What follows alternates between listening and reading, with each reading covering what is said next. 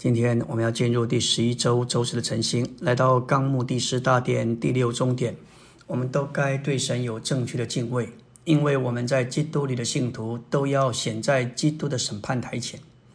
那时，基督要回来审判他的信徒。这个审判并不是关于他们永远的救恩，乃是关于他们时代的赏罚。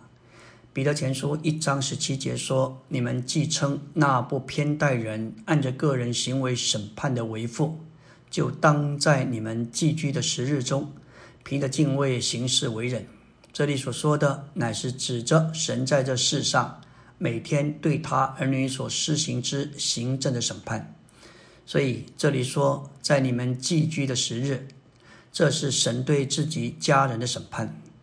在彼得前书、后书这两封书信，乃是论到神的行政，所以一再的说到神与主的审判，做主要的项目之一。在新约时代，审判是从神的家起手，一直要持续到主的日子来到。无论如何，神要借着这一切的审判，清理并接近整个宇宙，使他得着一个新天新地。成为充满他意的新宇宙，使他喜悦。那呼召我们的圣者就是我们的父，他重生了我们，为要产生圣别的家庭。圣别的父同着圣别的儿女。我们既是圣别的儿女，就就该照着圣别的生活方式而行，不然父就要成为审判者，对付我们的不圣。他在我们里面用生命生了我们。使我们有他圣圣别的性情，并且在外面用审判管教我们，使我们有份于他的圣别。他是照着我们的行为工作审判我们，他并不偏待人。所以，我们当在寄居的时日中，凭着敬畏行事为人。在第八终点说到敬畏主持人的榜样，有挪亚、亚伯拉罕、约瑟、大卫、尼西米以及早期的教会。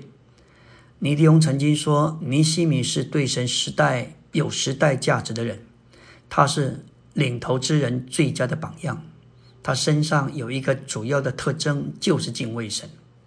在尼西米五章十五节说道：‘在我以前的省长加重百姓的担子，除了征收银子、四十色克勒以外，又索要粮食和酒，就是他们的仆人也辖制百姓。’”但是尼西米因着敬畏神，他不这样行。他跟以往的省长都不同，乃是因着他敬畏神。他被亚达谢西王派作犹大地的省长十二年之久，他与他的兄弟都没有吃省长的俸禄，而且每日打开家爱宴犹大的平民和官长一百五十人，每日要预备一只公牛。六只肥羊，多预备各样的酒。虽然如此，他并不要省长的俸禄，因为百姓服役甚重。他祷告说：“我的神啊，求你纪念我为这百姓所行的一切事，以善待我。”这是何等一位敬畏神的榜样！在使徒行传九章三十一节说道：“全犹太、加利利、撒玛利亚骗出的教会得平安，被建造。”在对主的敬畏并圣灵的安慰中行动，人数就繁增。这里的平安乃是指着里面的平安，指明教会因着逼迫遭受患难，在其中敬畏主并享受圣灵的安慰。作为教会，若没有对主的敬畏，我们的人数就不会繁增。在第五大点说到对主圣别的敬畏，事实上是喜乐的源头，是生命的泉源。也是生命树，为了将神分支到我们里面，好完成他的经纶。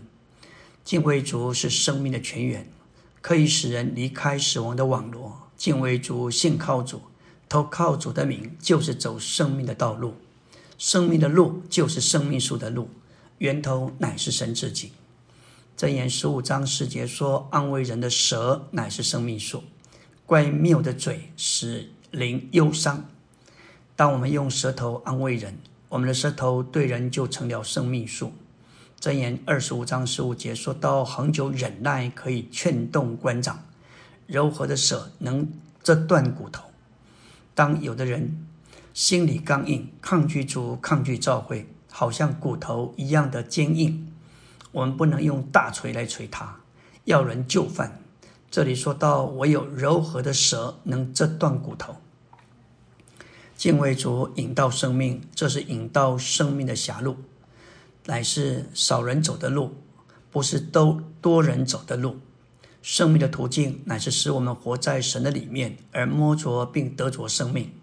这些途径就是神摆在我们心里，使我们得以进入它里面的大道。箴言十四章十二节、十六章二十五节都说到一件事：有一条路，人以为正，至终却是死亡之路。走向死亡之路，就是人自以为有智慧而依靠自己的聪明。生命的路就是生命树的路，源头乃是神自己。死亡的路就是善恶之识树的路，源头是撒旦，表显于我们的己。因此，我们必须学习脱离自己，而活在神里面。箴言教导我们正确的为人之路，其秘诀在于拒绝自己，活在神面前。